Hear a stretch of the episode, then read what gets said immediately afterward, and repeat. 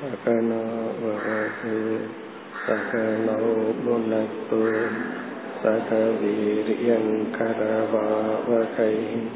तेजस्विनावधीतमस्तु मा विद्विषावहैः ॐ शान्ति शान्ति शान्तिः अकण्ठं सच्चिदानन्तम् अवाङ्मनसगोचरम्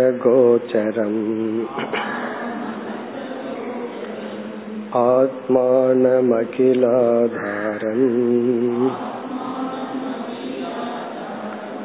आश्रये भीष्टसिद्धये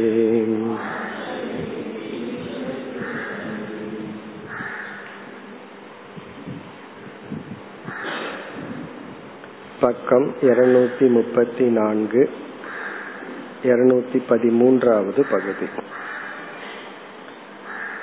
அகண்டவஸ்து अनवलम्बनेन अपि चित्तवृत्तेः सविकल्पक आनन्द आस्वादनम् रसास्वादः समाधि आरम्भसमये सविकल्पक आनन्द आस्वादनं वा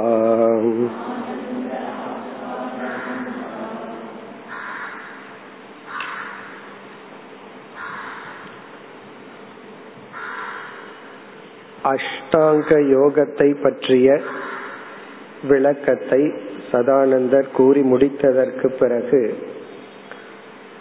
சாதனைகளுக்கு பதஞ்சலி கூறிய நான்கு தடைகளை கூறி அதற்கான உபாயத்தை குறிப்பிடுகின்றார். நான்கு தடைகளில் முதல் தடையாக இருப்பது லயக.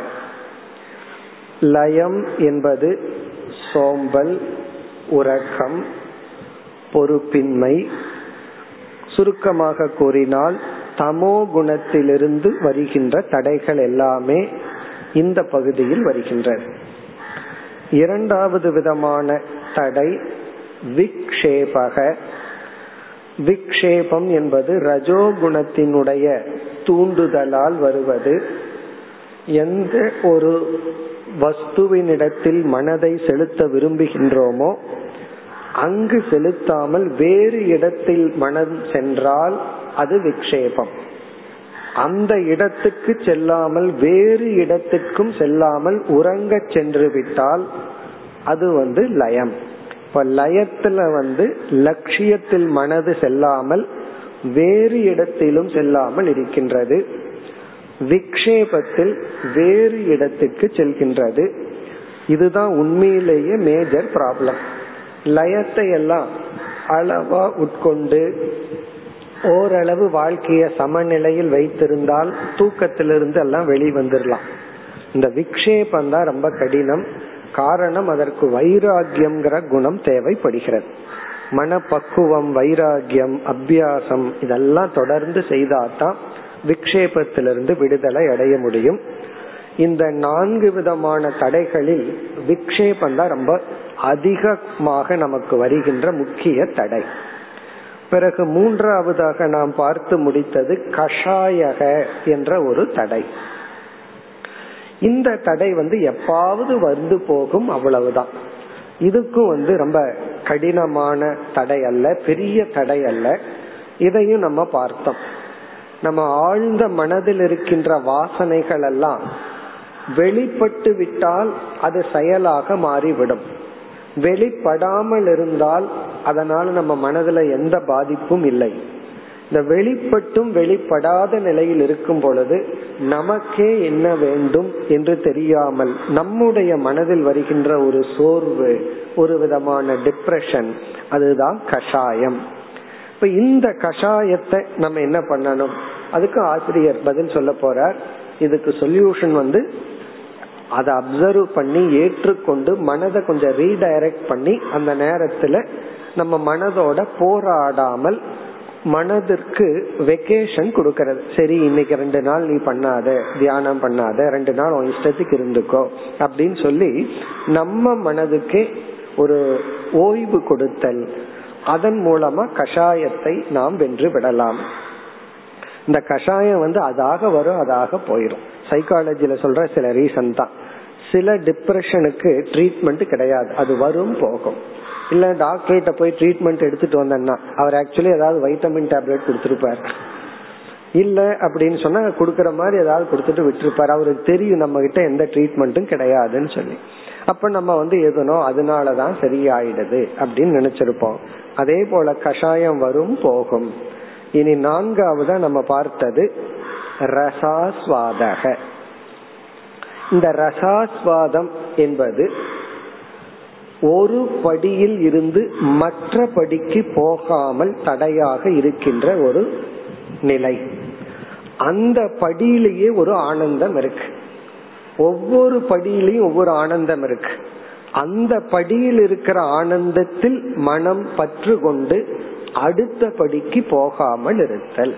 ரொம்ப சிம்பிளா சொல்லணும்னா இவனுக்கு அஞ்சாம் கிளாஸ் பிடிச்சு போச்சு. சப்ஜெக்ட் எல்லாம் ரொம்ப பிடிச்சிருக்கு. டீச்சர் முதல் கொண்டு இந்த பையனுக்கு பிடிச்சிடுது. ஆறாம் கிளாஸுக்கு போக மாட்டேன்னு சொன்னா எப்படி இருக்கும்? அதே போலதான். அந்த இடத்துல ஒரு செக்யூரிட்டி கிடைச்சாச்சு. புதிய ஒன்றுக்கு போறதுக்கு ஒரு பயம். அப்படி ரசாஸ்வாதம் என்பது ஒரு சாதனையில் வருகின்ற சுகத்தை அனுபவித்து அடுத்த சாதனைக்கு செல்லாமல் இருத்தல். ஜபம்ங்கிறது நல்ல சாதனை. அந்த சாதனையில வந்து அதுல சுகத்தை கண்டுட்டு அதற்கு பிறகு வந்து ஜபத்தை விடாமல் இருத்தல். சாண்டிங் பகவத்கீதையை வந்து சாண்ட் பண்றதுல ஒரு சுகம் இருக்கு. ஓதுதல்ல ஒரு சுகம் இருக்கு. அதை அப்படியே பிராக்டிஸ் பண்ணிட்டு கொஞ்சம் ஓதுவதை நிறுத்தி பகவத்கீதையை படிச்சு அர்த்தத்தை புரிஞ்சுக்கிறதுக்கு மனம் தயாராக இல்லை. எனக்கு சாண்டிங் பண்ணாவே போதும். ருத்ரத்தை சொன்னா போதும். சகசர் நாமத்தை படிச்சா போதும். அர்த்தம் எல்லாம் வேண்டாம். அப்படிங்கிற நிலை தான் ரசாஸ்வாதக அதத்தான் இங்க ஆசிரியர் சொல்ற அதாவது வந்து அடுத்த சாதனைக்கு போகாமல் இருத்தல் அல்லது அதைய மட்டும் அனுபவித்து கொண்டிருத்தல். அதைத்தான் இங்கு குறிப்பிடுகின்றார். இந்த பகுதியில் பார்த்தால் அகண்ட வஸ்து அனவலம்பனேன அபி. அகண்ட வஸ்து என்பது இங்கு உதாரணமா பிரம்ம விருத்தியவே எடுத்துக்கிறார். பிரம்மத்தை பற்றிய ஞானம் அகண்ட பிரம்ம வஸ்து அனவலம்பனேன அபி. அந்த ஒரு வஸ்துவினிடத்தில் மனம் செல்லாமல் சித்த விருத்தேகே மனதில் உள்ள சித்த விருத்திக்கு சவிகல்பக ஆனந்த ஆஸ்வாதனம் ரசாஸ்வாதக. சவிகல்பக ஆனந்த. இந்த இடத்துல சவிகல்பகம் என்றால் ஒரு சகுன பிரம்மத்தை அல்லது ஒரு ஜபம் ரூபமா ஒரு இஷ்ட தேவதையை நம்ம மனசுல நினைச்சிட்டு அதிலேயே மூழ்கி இருத்தல் அதிலேயே மனம் ஒன்று இருத்தல். அதுல ஒரு ஆனந்தம் இருக்கு. அந்த ஆனந்தத்தை ஆஸ்வாதனம்னா சுவைத்தல். அதைவே சுவைச்சிட்டு இருக்கிறது அதற்கு மேல போகாமல் இருத்தல். ஆஸ்வாதனம் ரசாஸ்வாதக. ரசம்னா இன்பம் ஆஸ்வாதனம்னா சுவைத்தல். பல உதாரணங்கள் சொல்லலாம். ஒருவர் வந்து தமிழ் ரொம்ப நல்லா படிச்சிருக்காரு இலக்கணம் எல்லாம். தத்துவங்களை எல்லாம் தெரிஞ்சுக்கணும் நீதி நெறிய தெரிஞ்சுக்கணும்னு திருக்குறள் படிக்க போறார். அது பரிமேலழகர் உரையெல்லாம் நல்லா இருக்கு. அதுல பார்த்தோம்னா அவர் வந்து தத்துவத்தை விட இலக்கண குறிப்பு தான் ரொம்ப எழுதியிருப்பார். திருக்குறளுக்கு வந்து இது இந்த இலக்கண குறிப்பா எழுதிட்டு வருவார். சில பேர் என்ன செய்வார்கள் அதில் இருக்கிற மைய கருத்தான நீதி நெறிய படிக்கலான்ட்டு உள்ள போய் அந்த இலக்கணத்தையே ரசிச்சு அதுல மூழ்கிட்டு அதனுடைய தாற்பயத்தை விட்டார். இது என்னன்னா ரசாஸ்வாதம். அதில் இருக்கிற இலக்கணத்துல இருக்கிற சுவைய ரசிச்சுட்டு அதில் இருக்கிற கருத்துக்கு மனம் போகாமல் கிராமரை மட்டும் என்ஜாய் பண்றது. இதெல்லாம் ரேரா நடக்கும். யாரு கிராமர் என்ஜாய் பண்ண போறா? அது வேற விஷயம். ஆனா சில பேர் அதை செய்வார்கள்.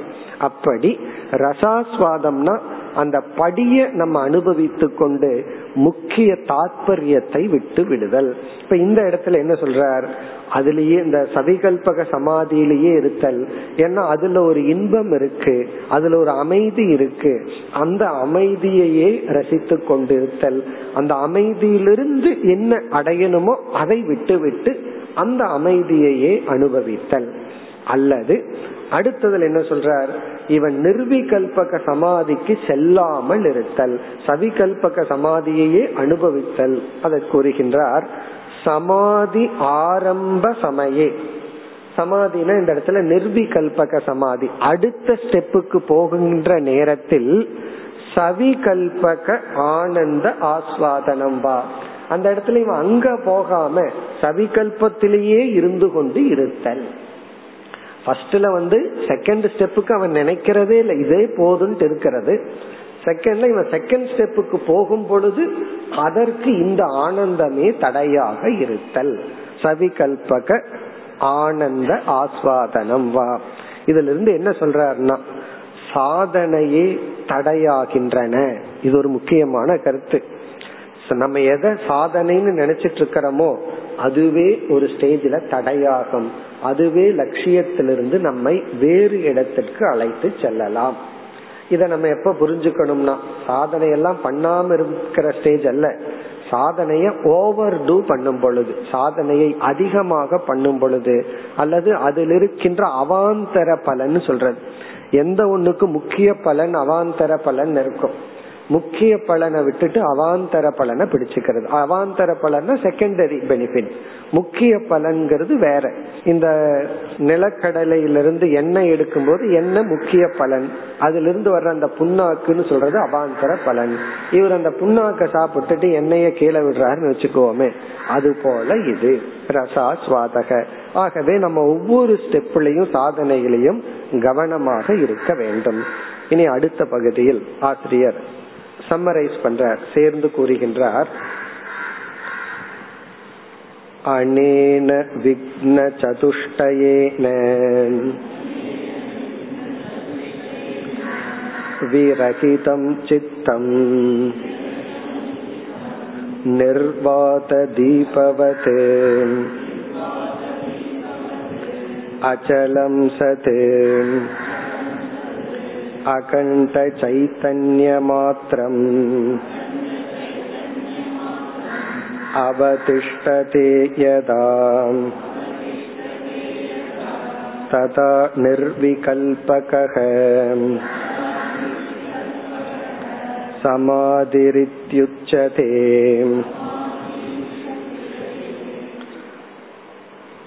இந்த பகுதியில் ஆசிரியர் இப்படி நான்கு விதமான தடைகளை நீக்கி இறுதி இலக்குக்கு வர வேண்டும் என்று சொல்கின்றார்.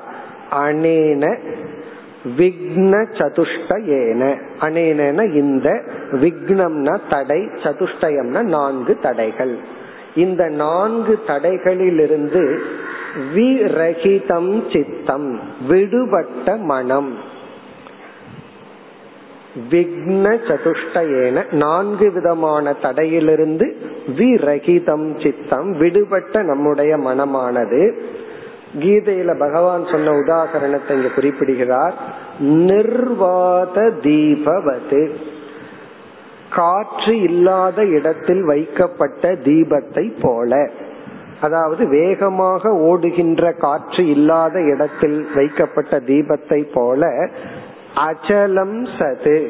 நம்முடைய மனமானது அசைவின்றி அமைதியாக இருந்து கொண்டு அதாவது காற்றில்லாத இடத்துல தீபம் எப்படி நிற்பது போல் நிற்குமோ அப்படி நின்று கொண்டு அச்சலம் சது. அகண்ட சைத்தன்ய மாத்திரம் அவதிஷ்டதே யதா. அகண்டம்னா பிளவுபடாத சைத்தன்ய மாத்திரம்னா அந்த மனது வந்து தான் சைத்தன்ய சொரூபமாக மட்டும் இருக்கின்றேன் என்ற உணர்வில் நான் மனம் இது உடல் இது உலகம் என்ற எண்ணமெல்லாம் இல்லாமல் அந்த சைத்தன்ய சொரூபமாக மட்டும் பிரம்ம சொரூபமாக மட்டும் யதா அவதிஷ்டதே எப்பொழுது நிற்கின்றதோ. இது வந்து விவகாரம் செய்யாத நிலையில விவகாரம் செய்யாத அந்த சமாதி நிலையில் எப்பொழுது நிற்கின்றதோ ததா அப்பொழுது நிர்விகல்பக சமாதிகி இது உச்சதே. அப்பொழுது அந்த மனதை நாம் நிர்விகல்பக சமாதியில் இருக்கின்றதாக அழைக்கின்றோம். இந்த நான்கு விதமான தடைகளிலிருந்து விடுபட்ட நம்முடைய மனம் எப்பொழுது அமைதியாக தீபத்தை போல் அமைதியாக நிற்கின்றதோ அப்பொழுது ஆத்மஸ்வரூபத்தில் அது ஒடுங்கி நிற்கின்றதோ அது நிர்விகல்பக சமாதி. இந்த இடத்துல நம்ம ரொம்ப கவனமா படிக்கணும். ஆசிரியர் தெளிவா தான் பேசியிருக்கார். எந்த குழப்பத்துக்கும் இடம் கொடுக்கவில்லை. நிர்விகல்பக சமாதி அப்படிங்கறது நம்ம ரெண்டு விதத்துல சமாதிக்கு உதாரணம் கொடுத்தார். அந்த உதாரணத்துல மனதில் நினைத்து கொண்டு இதை நம்ம புரிந்து கொள்ள வேண்டும். ஒரு உதாகரணம் வந்து களிமண்ணினால் ஆன யானை.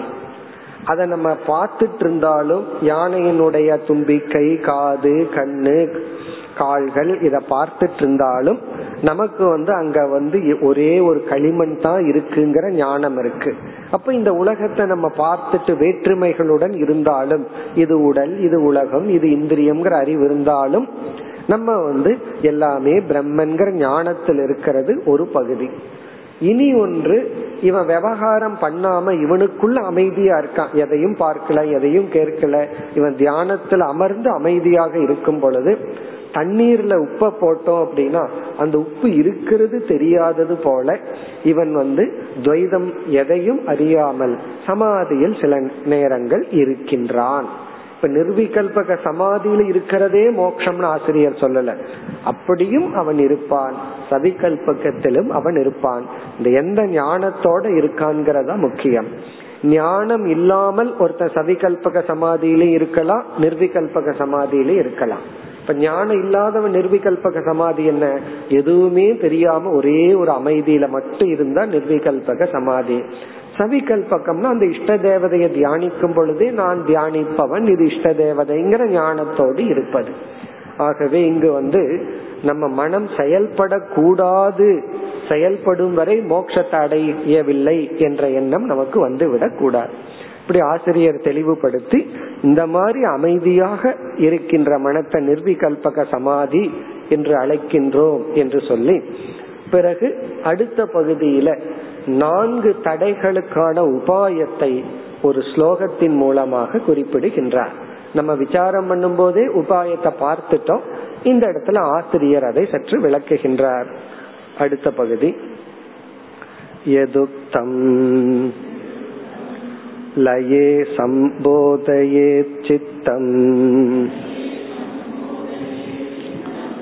विक्षिप्तं शमयेत् पुनः स कषायं विजानीयात् समप्राप्तं न चालयेत्। नास्वादयेत् रसं तत्र। निस्सङ्गप्रज्ञया भवेत्। इति च। यथा दीपः निवातस्तः नेङ्कते सोपमा स्मृता इति च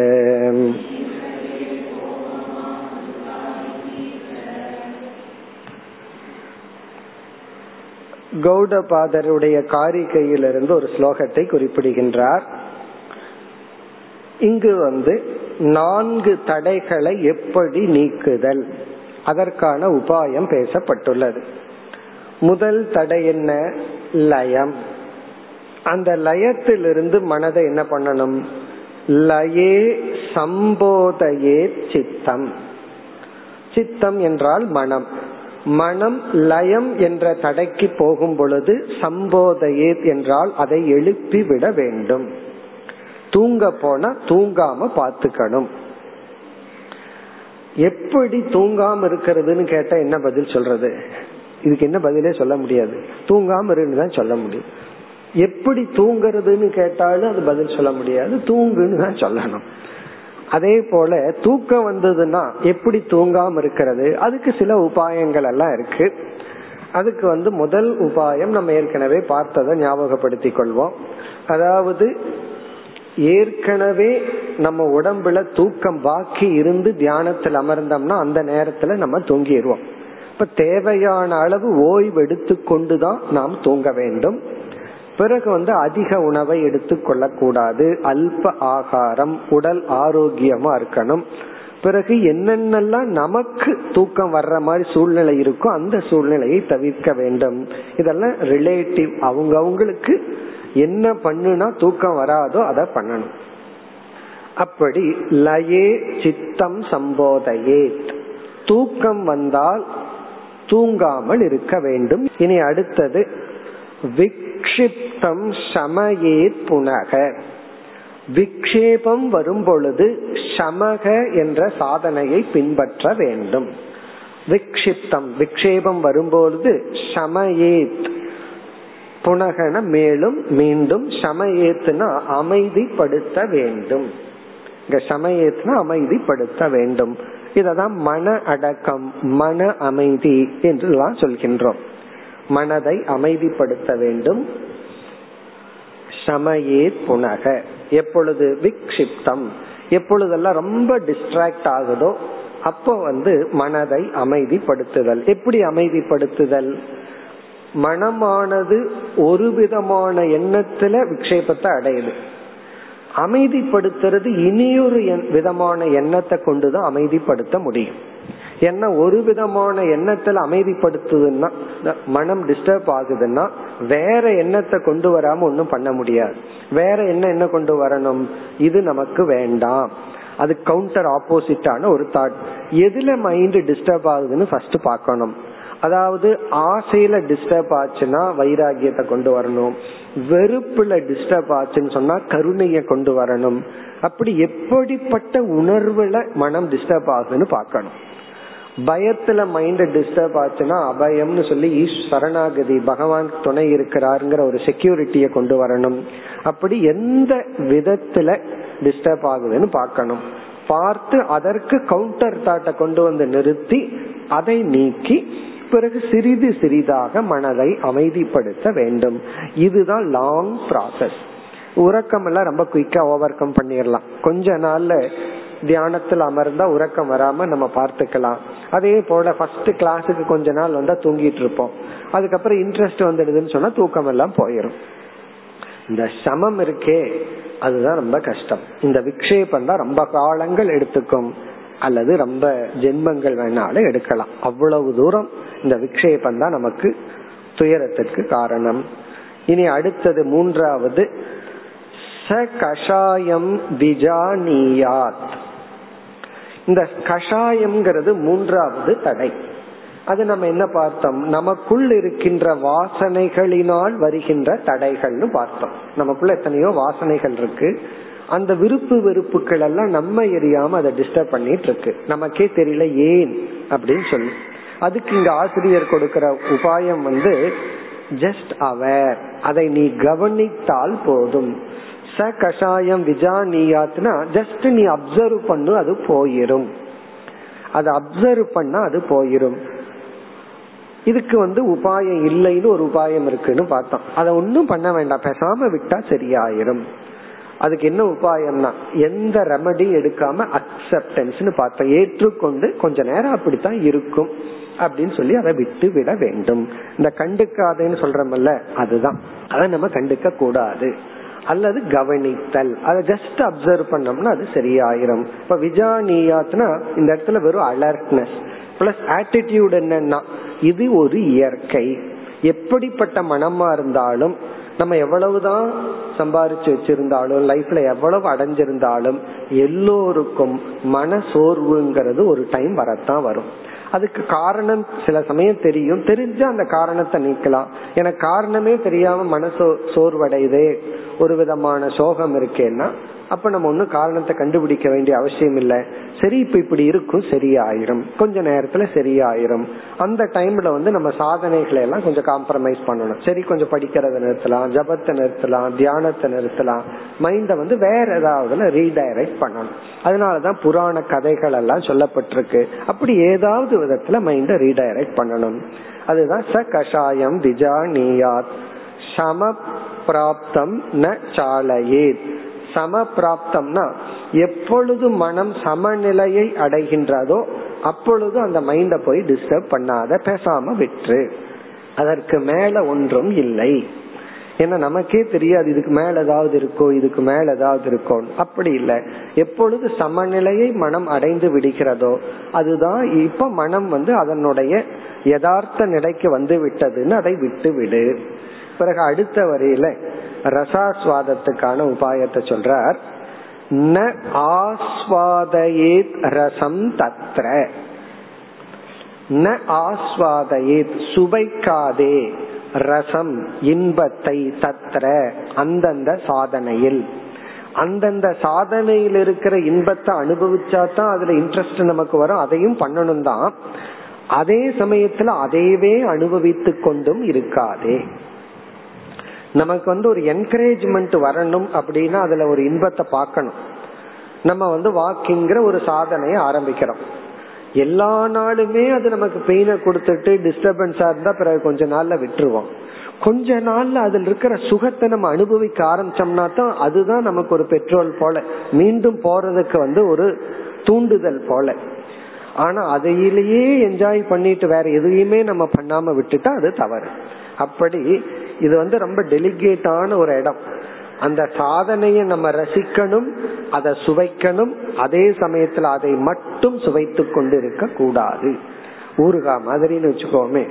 சில பேரு ஊறுகாய போட்டு அதுல சாதத்தை போட்டு சாப்பிடுவார்கள்.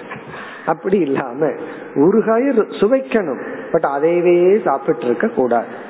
அப்படி இந்த ஊறுகாய் எப்படி சாப்பிட்றதுக்கு உதவி செய்யுதோ அது போல அந்தந்த சாதனையில வருகின்ற இன்பம் அந்தந்த சாதனைய தொடர்ந்து கடப்பதற்கு உதவி செய்யணுமே தவிர அந்த இன்பமே அது ஒரு ஸ்டக் ஆகிற மாதிரி நின்று விடக் கூடாது இப்ப சிரவணத்திலேயே நின்றுட்டோம்னா மனநம் பண்ண மாட்டோம்.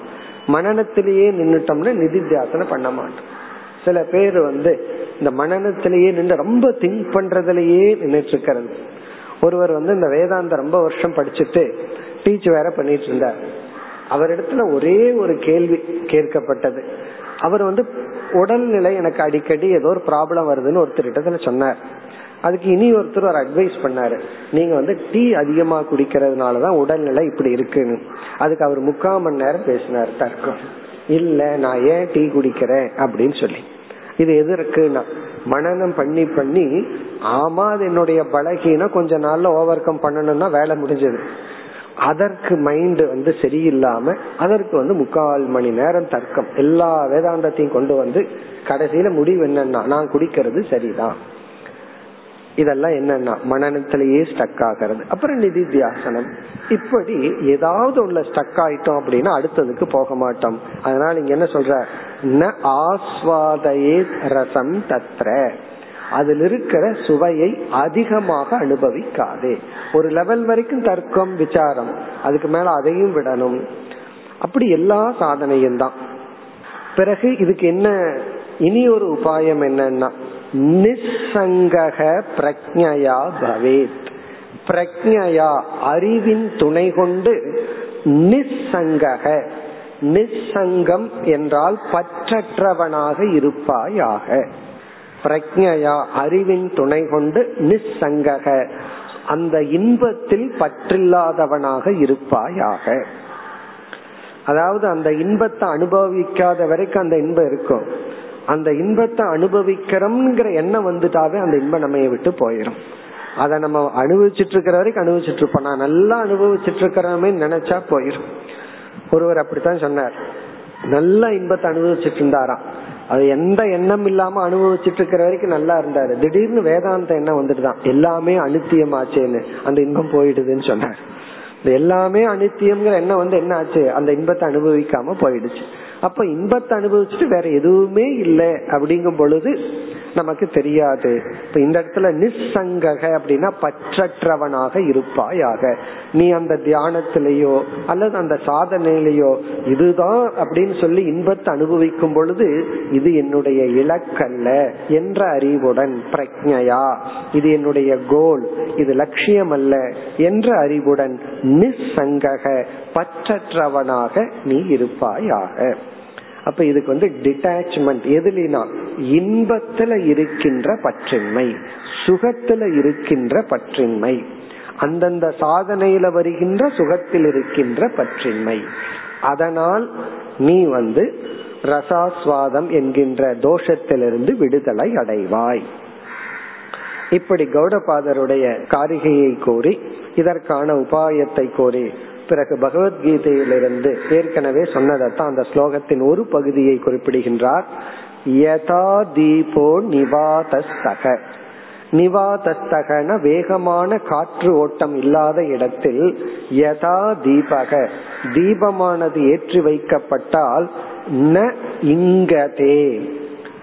ந இங்கதேனா அது வேகமாக அசைவதில்லை. சா உபமா ஸ்மிருதா.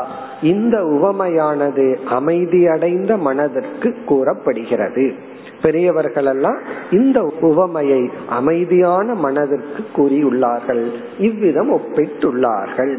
என்று சொல்லி இந்த தலைப்பை ஆசிரியர் நிறைவு செய்கின்றார். அதாவது சாதனையை ஆரம்பித்தார். அந்த சாதனாங்கிற தலைப்பு நிறைவு பெறுகின்றது. இத்துடன் ஐந்து தலைப்புகள் நிறைவு பெறுகின்றது. முதல்ல ஒரு இன்ட்ரோடக்ஷன் அப்புறம் வந்து சாமானிய அத்தியாரோபத்தை சொன்னார் அப்புறம் விசேஷ அத்தியாரோபம் நான்காவது அபவாதம் அதுக்குள்ளதான் தத்துவமசிங்கிற மகா வாக்கியம் எல்லாம் வந்தது. ஐந்தாவது நூற்றி எண்பத்தி ஒன்றில் ஆரம்பிச்சு இருநூத்தி பதினைந்து வரை சாதன பிரகரணம். அதையும் நிறைவு செய்து இனி கடைசி தலைப்புக்கு வருகின்றார்.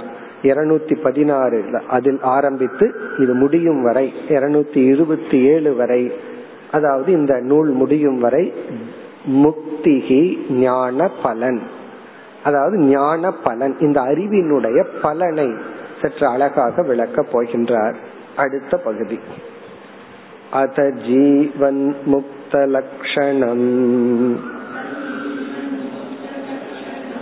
உச்சியதே இந்த இருநூத்தி பதினாறில் ஆரம்பித்து இந்த நூல் முடியும் வரை இருநூத்தி இருபத்தி ஏழாவது வரை முக்திகி ஞான பலம். இந்த முக்தி வந்து இரண்டா பிரிச்சு ஆசிரியர் சொல்ல போற ஃபர்ஸ்ட் ஜீவன் முக்தி அதை விளக்கியதற்கு பிறகு கடைசி இரண்டு பகுதியில் அதாவது இருநூத்தி இருபத்தி ஆறு இருபத்தி ஏழு இதில் விதேக முக்தியை பற்றி பேசுவார்.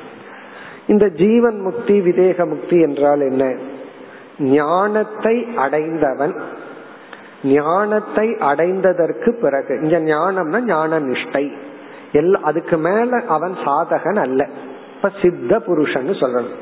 அவன் எந்த ஒரு சாதனையும் செய்ய வேண்டிய அவசியம் இல்லை. இதையெல்லாம் பகவான் கீதையிலே அழகா சொல்லியிருக்கார். நைவ தஸ்ய கிருதே நார்த்தக நா கிருதே நேக கச்சன. ஒன்றை செய்து அடைவது என்று ஒன்று இல்லை. ஒன்றை செய்யாமல் இருந்து இழப்பது என்று ஒன்று இல்லை. அதுதான் ஜீவன் முக்தின்னு சொல்ற இத செஞ்சு ஒன்னு அடையணுங்கிறதோ இல்ல இத செய்யாம இருந்து இதை இழக்கணுங்கிறதோ ஒன்று கிடையாது. அப்படிப்பட்ட ஒரு மன நிறைவை முழுமையான மன நிறைவை அடைந்து அவனுடைய பிராரப்தம் முடியும் வரை இந்த உடல் மரணம் என்கின்ற அவஸ்தைக்கு வரும் வரை அவன் வாழ்கின்ற வாழ்க்கையே ஜீவன் முக்தின்னு சொல்றான்.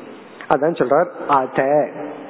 இங்க அதங்கிறது வந்து எல்லாம் முடிச்சு இறுதியாக இங்க அதங்கிறது ஃபைனலி அப்படின்னு அர்த்தம். அதங்கிறதுக்கு எத்தனையோ அர்த்தம் இருக்கு.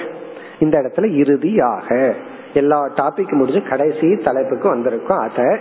இறுதியாக ஜீவன் முக்த லட்சணம் உச்சதே.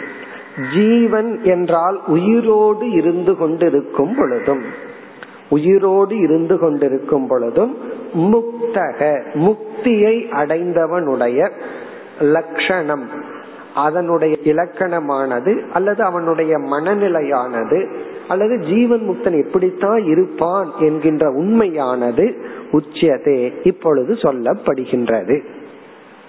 உபனிஷத்துக்களிலும் சரி பகவத்கீதையிலும் சரி பல கோணங்களில் ஜீவன் முக்தனுடைய லட்சணங்கள் எல்லாம் பேசப்பட்டிருக்கு.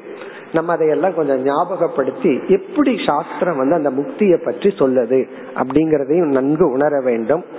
காரணம் பதிமூன்றாவது அத்தியாயத்துல இருபது பண்புகளை பகவான் சொல்லும் பொழுது கடைசியா ஒரு பண்பு சொல்றார். அத்தியாத்ம ஞான நித்தியத்துவம் தத்துவ ஞானார்த்த தர்சனம் அப்படிங்கிறது இருபதாவது பண்பா சொல்ற அந்த அந்த பண்பு என்ன? தத்துவ ஞானம் ஆத்ம ஞானம் அர்த்தம்னா பிரயோஜனம். ஆத்ம ஞானத்தினால என்ன பலன் வருது? எப்படிப்பட்ட முக்திங்கிறது வருதுங்கிறத தத்துவ ஞான அர்த்த தர்ஷனம்னா அத மனசுல சிந்திச்சுட்டே இருக்கிறத ஒரு வேல்யூவா சொல்ற. இப்படிப்பட்ட பலன் வரும் அப்படிங்கறத அந்த பலனை அடையிறதுக்கு முன்னாடியே அந்த சாதகன் வந்து அந்த பலனை மனசுக்குள்ளேயே சிந்திச்சிட்டு இருக்கிறது ஒரு வேல்யூன்னு சொல்ற.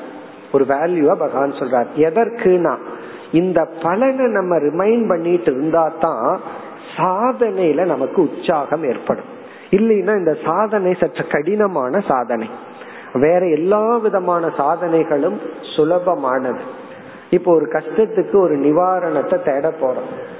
அது ரொம்ப சுலபமான சில சாதனைகள் எல்லாம் எல்லாமே சுலபம்தான். அதாவது ஜோதிடம் மூலமாகவோ அல்லது வந்து பிராயஷ்சித்தன் மூலமாகவோ நம்ம ஒரு கஷ்டத்தை நிவர்த்தி தேடணும்னா ரொம்ப சுலபம். ஆனா மனசுல எந்த விதமாத்திலையும் நான் பாதிக்க கூடாது அப்படிங்கிற ஒரு ஜீவன் முக்தி நிலையை அடையிறதுக்கான சாதனை மிக கடினம்.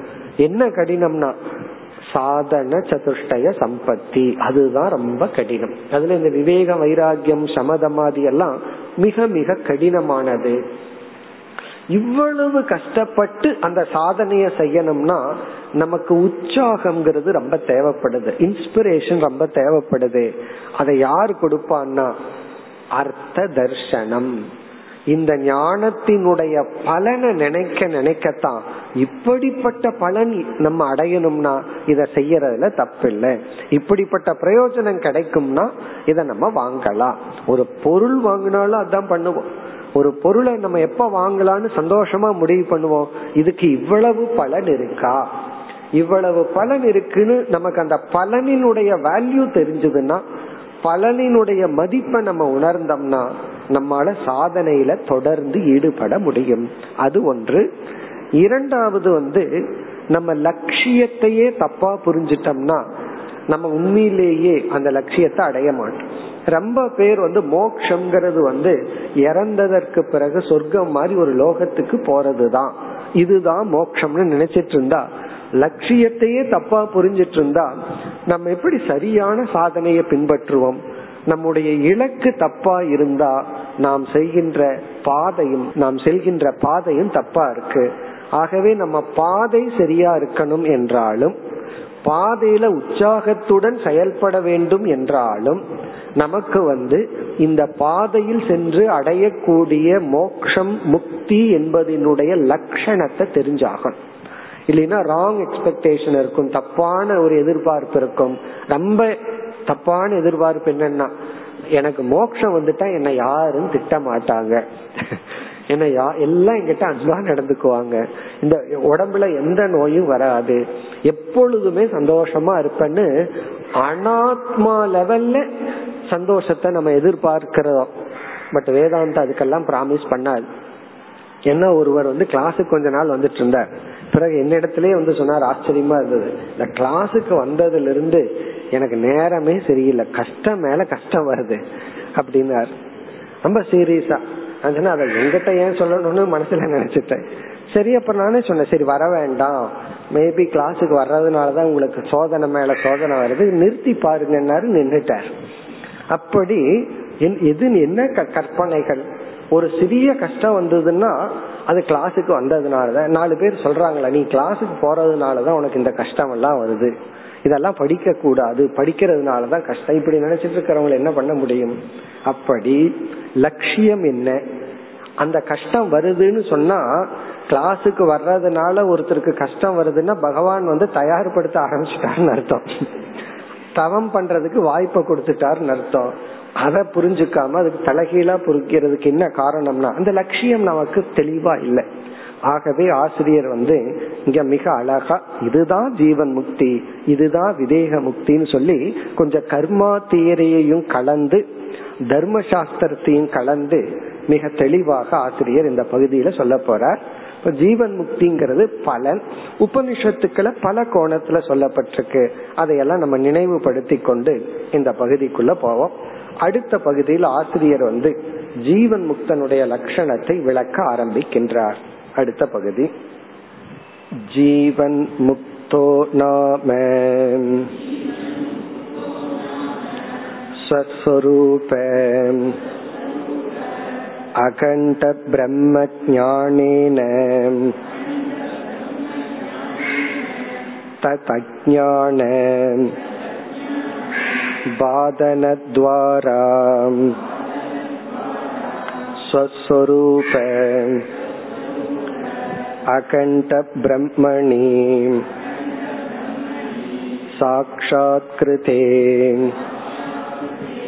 साक्षात्कृते अज्ञान तत्कार्य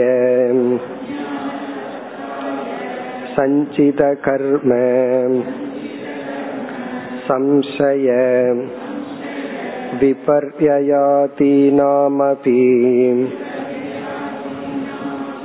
बाधितत्वात् अखिलबन्धरहितः ब्रह्म பிரம்மனிஷ்டக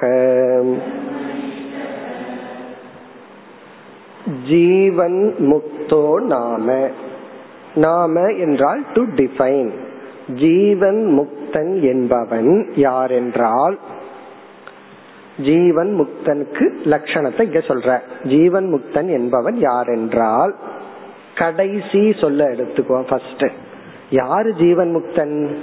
லாஸ்ட் சொல் பிரம்ம நிஷ்டக பிரம்ம நிஷ்டன்தான் ஜீவன் முக்தன். பிரம்மத்தில் நிலைத்தவன் தான் ஜீவன் முக்தன். ரொம்ப சுருக்கமா சொன்ன லட்சணம். எப்படி ஈஸ்வரனுக்கு லட்சணத்தை பார்க்கும்போது சுருக்கமான ஒரு லட்சணத்தை போட்டுட்டு அப்படியே லட்சணத்தை பெருசு பண்றோம். ஈஸ்வரனுக்கு என்ன லட்சணம்? சுருக்கமா ஜெகத் காரணம் ஈஸ்வரக. அப்புறம் அப்படியே பெருசுபடுத்துவோம் உபாதான காரணம் நிமித்த காரணம். அதே போல ஜீவன் முக்தனுடைய லட்சணம் என்ன? எப்படி ஆரம்பிச்சார் ஆசிரியர்? வேதாந்தத்துக்கு எப்படி லட்சணம் ஆரம்பிச்சார்? வேதாந்தோ நாம உபனிஷத் பிரமாணம். எப்படி அங்க ஆரம்பிச்சாரோ அதே போல இங்க வந்து ஜீவன் முக்தன் என்பவன் கடைசி சொல் பிரம்ம நிஷ்டக. நிஷ்டன்னா உறுதியாக இருத்தல். பிரம்மத்தில் நிலைத்தவன். தான் பிரம்மன் என்று உணர்ந்தவன். பிரம்மனிஷ்டகனா நான் பிரம்மஸ்வரூபமாக இருக்கின்றேன் என்று தன்னை பிரம்மனாக உணர்ந்தவன். இனி இதற்கு முன்னாடி இருக்கிற சொல்ல எடுத்துக்குவோம் பிரம்மனிஷ்டகங்கிறதுக்கு முன்னாடி இருக்கிற சொல் அகில பந்த ரஹிதக. எல்லா விதத்தில் இருக்கின்ற அகிலம்னா ஆல் எல்லா விதத்தில் உள்ள பந்தங்கள் துயரங்கள் வேதனைகள் சம்சாரம் ரஹிதகனா விடுபட்டவன். எல்லா விதமான பந்தங்களிடம் இருந்து விடுதலை அடைந்தவன். இப்ப எல்லா விதமான பந்தத்திலிருந்தும் விடுதலை அடைந்தவன். இப்ப முதல் லட்சணம் வந்து பிரம்ம நிஷ்டக பிரம்மத்தில் நிலைத்தவன். பிறகு அந்த லட்சணத்தினுடைய எக்ஸ்டென்ஷன் ஒரு விளக்கம் வந்து அகில பந்த ரஹிதக இதையவே தனி லட்சணமா சொல்லலாம். பிரம்மத்தை கொண்டு வராமையே ஜீவன் முக்தக நாம அகில பந்த ரஹிதக எல்லா விதமான பந்தத்திலிருந்தும் விடுதலை அடைந்தவன். உடனே சந்தேகம் வரும். எல்லா விதமான பந்தம்னா என்னென்ன விதமான பந்தம்? அதையும் விளக்க போற. விதவிதமான பந்தங்கள் இருக்கு. ஒன்று வந்து கர்ம பந்தம். நமக்கு வந்து கர்மத்துல நம்ம பந்தப்பட்டிருக்கிறோம். நம்ம என்னதான் இருந்தாலும் ஏற்கனவே செஞ்சு வச்ச கர்ம சும்மா இருக்கா? அது வந்து நம்ம பந்தப்படுத்திட்டு இருக்கு.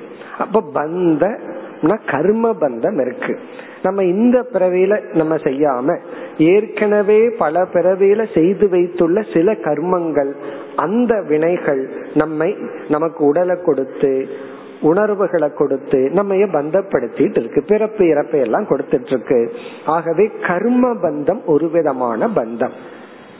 அதுக்கு நான் பொறுப்பு இல்லைன்னு சொல்லக்கூடாது. அதுக்கு நம்ம தான் பொறுப்பு. இன்னைக்கு செய்யல. எப்பவோ செஞ்சதனுடைய பொறுப்பு. அதாவது வந்து ஒருத்தருக்கு வயிற்ற வலிக்குது. நம்ம இந்த எக்ஸாம்பிள் பார்த்துருக்கோம். காலையில பதினெட்டு பூரிய சாப்பிட்டுருக்காரு. சாயந்தரம் அவருக்கு வயிற்ற வலிக்குது. நான் இப்ப ஒண்ணுமே பண்ணலையே அப்படின்னா இப்ப நீ ஒன்னும் பண்ணலதான். ஆனா காலையில என்ன பண்ணின அதுதான் கேள்வி. அதே போல இப்ப நீ ஒன்னும் பண்ணல? ஆனா இதற்கு முன் எப்பவோ என்னமோ பண்ணியிருக்க. அதனுடைய விளைவு பாப புண்ணியம் கர்மங்கள் எல்லாம் நம்மை பந்தப்படுத்துவது. இரண்டாவது வந்து நம்ம மனதில் இருக்கின்ற வாசனைகள். நம்ம மனதில் இருக்கின்ற வாசனைகள் நம்மை துயரப்படுத்துகின்றன. அது எப்பவோ செஞ்ச கர்ம பலன் நம்ம விதவிதமான கஷ்டமான சூழ்நிலைகளை கொடுத்து துயரப்படுத்தது. நம்முடைய கேரக்டர் நம்முடைய வாசனைகள் நம்மை துயரப்படுத்துகின்றது. அதுக்கு என்னென்ன காரணம்? மோகம் அஜானம் ஏதோ காரணம் எல்லாம் இருக்கு.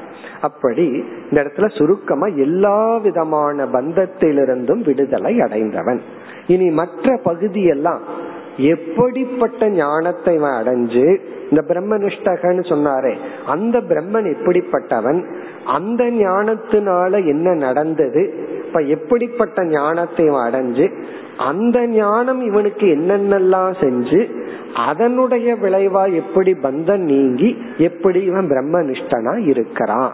இந்த ப்ராசஸ் எல்லாம் சுருக்கமா சொல்றார். இதுதான் லட்சணம். லட்சணம் சிம்பிள் பிரம்மனிஷ்டக அகில பந்த ரஹிதக. எந்த பந்தமும் இல்லாமல் பிரம்ம நிஷ்டனாக இருப்பவன் ஜீவன் முக்தன். சரி இவனுக்கு வந்து எப்படிப்பட்ட பொருளை பற்றி எப்படிப்பட்ட அறிவை அடைந்து அந்த அறிவு ஞானம் என்னென்ன வேலையெல்லாம் பண்ணி இவனுக்கு இப்படிப்பட்ட நிலையை கொடுத்தது.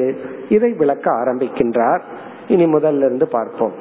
ஜீவன் முக்தோ நாம ஸ்வஸ்வரூப அகண்ட பிரம்ம ஞானேன ஸ்வஸ்வரூப தன்னுடைய சொரூபமாகவே இருக்கின்ற தன்னுடைய உண்மை தன்மையாகவே இருக்கின்ற ஸ்வஸ்வரூபம்னா தன்னுடைய ரியல் நேச்சர் தன்னுடைய உண்மை தன்மையாக இருக்கின்ற. இதிலிருந்து என்ன தெரியுது? நம்மிடத்திலேயே ஒரு உண்மையும் இருக்கு பொய்யும் இருக்கு. நம்முடைய உண்மை தன்மையை நம்மிடத்துல இருக்கிற பொய்யான தன்மை என்ன? அதாவது சூரியன் இருக்கு பானைக்குள்ள இருக்கிற தண்ணீர்லயும் ஒரு சூரியன் இருக்கு. இப்ப ரெண்டு சூரியன் இருக்கு. ஒரிஜினல் சூரியன் ஒன்னு இருக்கு ரிஃப்ளெக்டட் சூரியன் ஒன்னு இருக்கு. சிதாபாசம்னு நமக்குள்ள ஒன்னு இருக்கு. அதுதான் நான் நான் நினைச்சிட்டு இருக்கிறோம். அப்படி இல்லாமல் அதற்கு ஆதாரமா இருக்கின்ற சித் சொரூபம் அதுதான் சொஸ்வரூப தன்னுடைய சைத்தன்ய சொரூப. அந்த சைத்தன்யம் எப்படிப்பட்ட சொரூபம்? அகண்ட பிளவுபடாத உன்னுடைய ஆத்மா என்னுடைய ஆத்மா உன்னுடைய ஜீவன் என்னுடைய ஜீவன் எல்லாம் பிளவுபடாத அகண்ட அதுவே பிரம்ம அதுவே உலகத்துக்கு ஆதாரமாக உள்ளது. எந்த ஒரு சைத்தன்யம் என்னுடைய உடலுக்கு ஆதாரமா இருக்கோ அதே சைத்தன்யம் பிளவுபடாத சைத்தன்யம் உலகத்துக்கும் ஆதாரமாக இருக்கின்ற பிரம்ம அப்படிப்பட்ட இதுல இருந்தே ஐக்கியத்தை கொண்டு வந்துட்டார். இதுவே ஒரு மகா வாக்கியம். தன்னுடைய சொரூபமான பிளவுபடாத அதே சமயத்தில் பிரம்மனாக இருக்கின்ற ஒரு தத்துவத்தினுடைய ஞானேன ஞானத்தை அடைவதன் மூலம் தன்னுடைய சொரூபமாக இருக்கின்ற பிரம்மமாகவும் இருக்கின்ற ஒரு தத்துவத்தின் ஞானத்தை அடைவதன் மூலம்.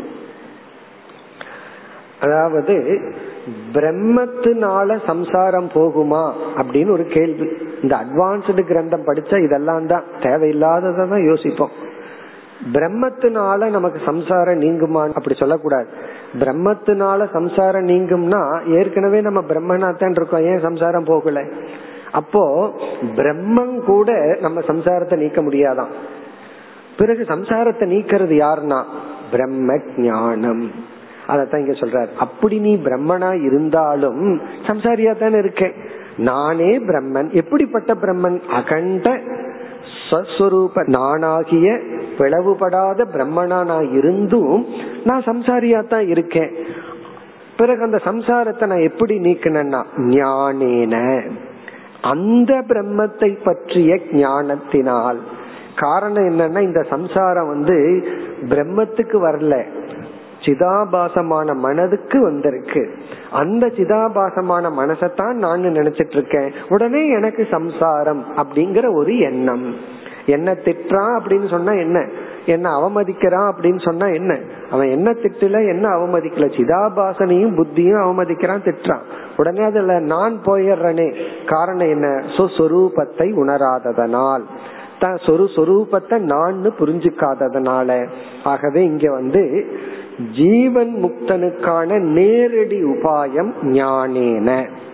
இவன் ஜீவன் முக்தனா இருக்கானே அதுக்கு எப்படி ஜீவன் முக்தன் ஆனா? இவன் பிரம்மனாயி ஜீவன் முக்தன் ஆகல இவன் ஏற்கனவே பிரம்மனாகத்தான் இருக்கான் சம்சாரியா இருக்கும் பொழுதும். ஆனா அப்படிப்பட்ட பிரம்மத்தை அறிவதன் மூலமாக பிரம்ம ஞானேன சரி என்ன ஆயிருக்கா? தத் அஜான பாதன துவாரா. இனி இந்த ஞானம் வந்து என்ன பண்ணுச்சுன்னு சொல்ற. பிரம்மன் இருந்து ஒண்ணுமே பண்ணல. பிரம்மனால ஒரு பிரயோஜனம் கிடையாது. அது இருந்து நம்ம சம்சாரியா தான் வச்சிட்டு இருந்திருக்கு. இவனுக்கு என்ன ஆச்சு? அந்த பிரம்மத்தை பற்றிய ஞானம் கிடைச்சுதான். அந்த ஞானம் என்ன பண்ணுச்சான் தது அஜான பாதன துவாரா. இந்த ஞானமானது பிரம்மனை பற்றிய அஜானத்தை நீக்குவதன் மூலம். இந்த ஞானம் வந்து துவாரான மூலமாக. பாதான நீக்குதல். ததுனா பிரம்ம. பிரம்மத்தை பற்றிய அறியாமை அல்லது என்னை பற்றிய அறியாமையை நீக்குவதன் மூலமாக என்னாச்சா அதுக்கு அடுத்தது? ஸ்வஸ்வரூப அகண்ட பிரம்மணி சாட்சாத் கிருதே. ஸ்வஸ்வரூப தன்னுடைய உண்மை சொரூபமான அகண்ட ஏற்கனவே சொன்னதுதான் பிளவுபடாத. பிளவுபடாதன்னா நீ நான் அவன் என்று பிளவுபடாத பிரம்மணி. அந்த பிரம்மனிடத்தில் சாக்ஷாத் கிருதே அதுதான் நான் என்று தெளிவாக உணரும் பொழுது. இங்க சாட்சாத் கிருத்தேங்கிற இடத்துல அந்த அறிவுக்கு எந்த தடையும் வராமல் இருக்கும் பொழுது. அந்த அறிவுக்கு எந்த விதமான தடையும் வரவில்லை. ஏன்னா இந்த அறிவு வந்தாலே எத்தனையோ தடைகள் வரலாம். அப்படியெல்லாம் தடை வராமல் சாட்சாத் கிருத்தே இப்ப என்ன ஆயிருக்கு? நான் தான் பிரம்மன். அந்த நான் தான் பிரம்மனா இருந்தும் நான் சம்சாரியா தான் இருந்திருக்கிறேன். எப்பொழுது நான் வந்து அந்த சம்சாரத்திலிருந்து விடுபடுறேன்? நான் பிரம்மனா இருந்தா போதாது. நான் பிரம்மன்கிற ஞானத்தை நான் அடைஞ்சு அந்த ஞானத்துல நான் நிற்கும் பொழுது சில பேர் சொல்லுவாங்க என்னால பிரம்மன் இடத்துல நிக்க முடியல ஆத்மா கிட்ட நிக்க முடியலன்னு. ஆத்மா மேல நம்ம நிக்க வேண்டாம். பிரம்மன மேலேயும் நிக்க வேண்டாம். ஆத்ம ஞானத்துல நிக்கணும். பிரம்ம ஞானத்துல நம்ம நிக்கணும். அப்படின்னு என்ன அர்த்தம்? இந்த அறிவுக்கு எந்த தடைகளும் நம்மிடமிருந்து வராத பொழுது சாட்சாத் கிருதே சதி. இனி இந்த ஞானம் என்ன பலனை கொடுக்குது? ஞானம் வந்து என்னென்ன பலனை எல்லாம் கொடுக்குதுன்னு விளக்கிறார். அஜான ஃபர்ஸ்ட் ஞானம் கொடுக்கிற பலன் வந்து அஜானத்தை நீக்குகிறது. ஞானம் அது ஒண்ணுதான் கொடுக்கும். ஞானத்துக்கு வந்து வேற பலனே அதுக்கு கொடுக்க தெரியாது. ஞானம் அறியாமையை நீக்கும். பிறகு என்ன ஆகுதா? அறியாமை நீங்கினதுனால என்ன ஏற்படுகிறது? தற்காரிய. தற்காரியம்னா அஜானத்திலிருந்து தோன்றின சிலதையெல்லாம் சிலது நீக்கப்படுகிறது. ஞானம் வந்து நேரடியா அஜானத்தை நீக்குது. அததான் ஞானம் பண்ணுது. ஆனா அஜானத்தை நீக்கும் பொழுது அஜானத்திலிருந்து தோன்றியவைகளும் சென்று விடுகிறது. இப்ப கயிற்றை பற்றிய ஞானம் என்ன பண்ணுதுன்னா கயிற்றை பற்றி அறியாமையை நீக்குது. கயிற்றை பற்றி அறியாமையை நீக்கின உடனே இந்த அறியாமையினால் தோன்றிய பாம்பும் ஞானத்தினால் போகின்றது. ஆனா ஞானம் நேரடியா பாம்பை டீல் பண்ணவே இல்லை. ஏன்னா ஞானத்தை பொறுத்த வரைக்கும் அங்க பாம்பே இல்லையே. ஞானம் அறியாமையை நீக்குது. அறியாமை நீங்கும் பொழுது அறியாமையிலிருந்து தோன்றிய அனர்த்தங்கள் அத்தியாசங்கள் துயரங்கள் அவைகளும் சேர்ந்து நீக்கப்படுகிறதுங்கிறது அடுத்த பகுதி. இங்க தற்காரியம்னா அஜானத்தின் விளைவு. அஜானத்தின் விளைவான என்னென்னலாம்? சஞ்சித கர்ம. இந்த கர்ம பந்தம். அகில பந்தம்னு சொன்னாரே அதுல ஒரு பந்தத்தை சொல்றாரு. சஞ்சித கர்ம என்ற சஞ்சித கர்மம் நீக்கப்படுகிறது. சம்சய விபர்யாதீனாம் அபி பாதிதத்துவாத். இங்க எதெல்லாம் பாதிக்கப்படுது? பாதிதத்துவாத்னா நீக்கப்படுவதனால். என்னெல்லாம் நீக்கப்படுகிறது? சஞ்சித கர்ம. இதுவரைக்கும் நம்ம சேர்த்தி வச்சிட்டு இருந்த எல்லா கர்மங்களும் இந்த ஞானத்தினால் நீக்கப்படுகிறது. நமக்கு சந்தேகம் வரும் எப்படி ஒரு ஞானம் அனுபவிக்காமலேயே நம் மீதுள்ள எல்லா பாப புண்ணியங்களையும் நீக்கும்? அதை நம்ம பார்க்க போறோம் ஆசிரியர் அதை விளக்க போற அது எப்படின்னு சொல்லி நம்ம இதுவரைக்கும் நம்ம மீதுள்ள அனைத்து பழிகளும் கர்மங்களும் பாவ புண்ணியங்களும் நீக்கப்பட்டு அது மட்டுமல்ல இப்பொழுது மனதில் இருக்கின்ற எல்லா விதமான சம்சாரத்தை கொடுக்கின்ற எண்ணங்களும் நீக்கப்படுகிறது. சம்சய விபர்யாதீனாம் அபி சம்சயம்னா சந்தேகங்கள். மனோமய கோஷத்தில் இருக்கின்ற சில சந்தேகங்கள் புத்தி விஞ்ஞானமய கோஷத்தில் இருக்கின்ற குழப்பங்கள். விபர்யாதீனாம் விபர்யம்னா எந்த எண்ணங்கள் வியாபகாரிக லெவல்ல நான் தவறா புரிஞ்சிட்டு அதனால என்ன நான் துயரப்படுத்தி கொண்டிருந்தேனோ அந்த எண்ணங்கள். எல்லாத்தையும் தப்பா புரிஞ்சுக்கிறது ஃபர்ஸ்ட் நானே. அதுக்கப்புறம் நானே துயரப்பட்டு கொள்ளுதல். தப்பா என்ன புரிஞ்சிட்டு நான் துயரப்படுதல். அதுக்கு யார் எக்ஸாம்பிள் அர்ஜுனனையே சொல்லலாம். அவன் தப்பா புரிஞ்சுட்டான் பீஷ்மர் துரோணர் எல்லாம் சாக போறாங்க. அதுக்கு நான் தான் காரணம். ரெண்டு தப்பா புரிஞ்சுட்டான். தர்மத்தை அதர்மமா புரிஞ்சுட்டான். சத்தியத்தையும் அசத்தியமா புரிஞ்சுட்டான். அழியாத பீஷ்மர் துரோணருடைய ஆத்மாவை அழியிற மாதிரியும் பிறகு வந்து தர்ம யுத்தத்தை அதர்ம யுத்தமா அர்ஜுனன் எப்படி தவறா புரிஞ்சிட்டு அதன் விளைவா ஒரு சோகம் வந்து சம்சாரி ஆனானோ அதான் விபர்யம் அப்படின்னு சொன்னா இவ வியாபகாரிக உலகத்துல நம்ம தப்பா புரிஞ்சுக்கிறது. அதுல பெரிய தப்பா புரிஞ்சுக்கிறது என்னன்னா நான் சாக போகின்றேன் அப்படிங்கிற எண்ணம் தான் எனக்கு மரணம் வருகின்றது. உடலுக்கு மரணம் வரும் கண்டிப்பா. ஆனா எனக்கு இல்லை. இப்படி எல்லாத்தையும் தப்பா புரிஞ்சிட்டு அதனால துயரப்பட்டு கொண்டிருக்கின்றோமே. அந்த சம்சயம் விபர்யாதீனாமபி பாதி தத்துவார் இந்த ஞானத்தினால் நீக்கப்படுவதனால். இதுல இருந்து என்ன சொல்றார்? ஞானம் ஒன்னதான் நீக்குது. அஜானத்தை தான் நீக்குது. அதன் விளைவா பை ப்ராடக்டா ஞானம் அறியாமையை அளிக்கும் பொழுது அறியாமையினால் தோன்றியதையும் இந்த ஞானம் அழித்து விடுகிறது. அதுக்கு எக்ஸாம்பிள் சிம்பிளா சொல்லணும்னா இந்த காவி துணிய நெருப்புல விடுறோம். இந்த நெருப்பு என்ன பண்ணுதுன்னா நூலை எரிக்கிறது கலரை எரிக்கிறது இல்லை நூல் அது எரிக்குது. இந்த துணியில் இருக்கின்ற நூல் அது எரிக்கும் பொழுது இந்த நூல் மேல் உள்ள வர்ணமும் எரிக்கப்பட்டு விடுகிறது. வர்ணத்தை எக்ஸ்ட்ராவா அது ஒன்றும் பண்றதில்லை. அதே போல ஞானம் அஜானத்தை நீக்குது. அஜானத்தின் விளைவு அஜானத்துக்கு பிறகு வர்றத நூலுக்கு மேல அல்லது துணிக்கு மேல இருக்கிற அந்த சாயம் எல்லாம் எக்ஸ்ட்ராவா இருக்கிறது. நெருப்பு அதையும் சேர்ந்து எரிப்பது போல எரித்து விடுகிறது அப்படின்னு சொல் சொல்லியுள்ளார். ஒரு சிறிய ப்ராசஸ் ஆத்ம ஞானம் அஜானத்தை நீக்குது. அஜானத்தின் காரியமாக அனைத்து கர்ம பந்தங்களும் அனைத்து துயரங்களும் நீக்கப்படுகிறது. இனி ஆசிரியர் மேலும் விளக்கப் போகின்றார். அடுத்த வகுப்பில் பார்ப்போம்.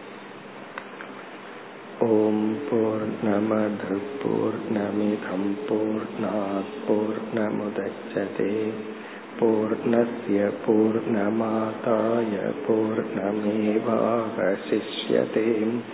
ॐ शान्ति शान्ति शान्तिः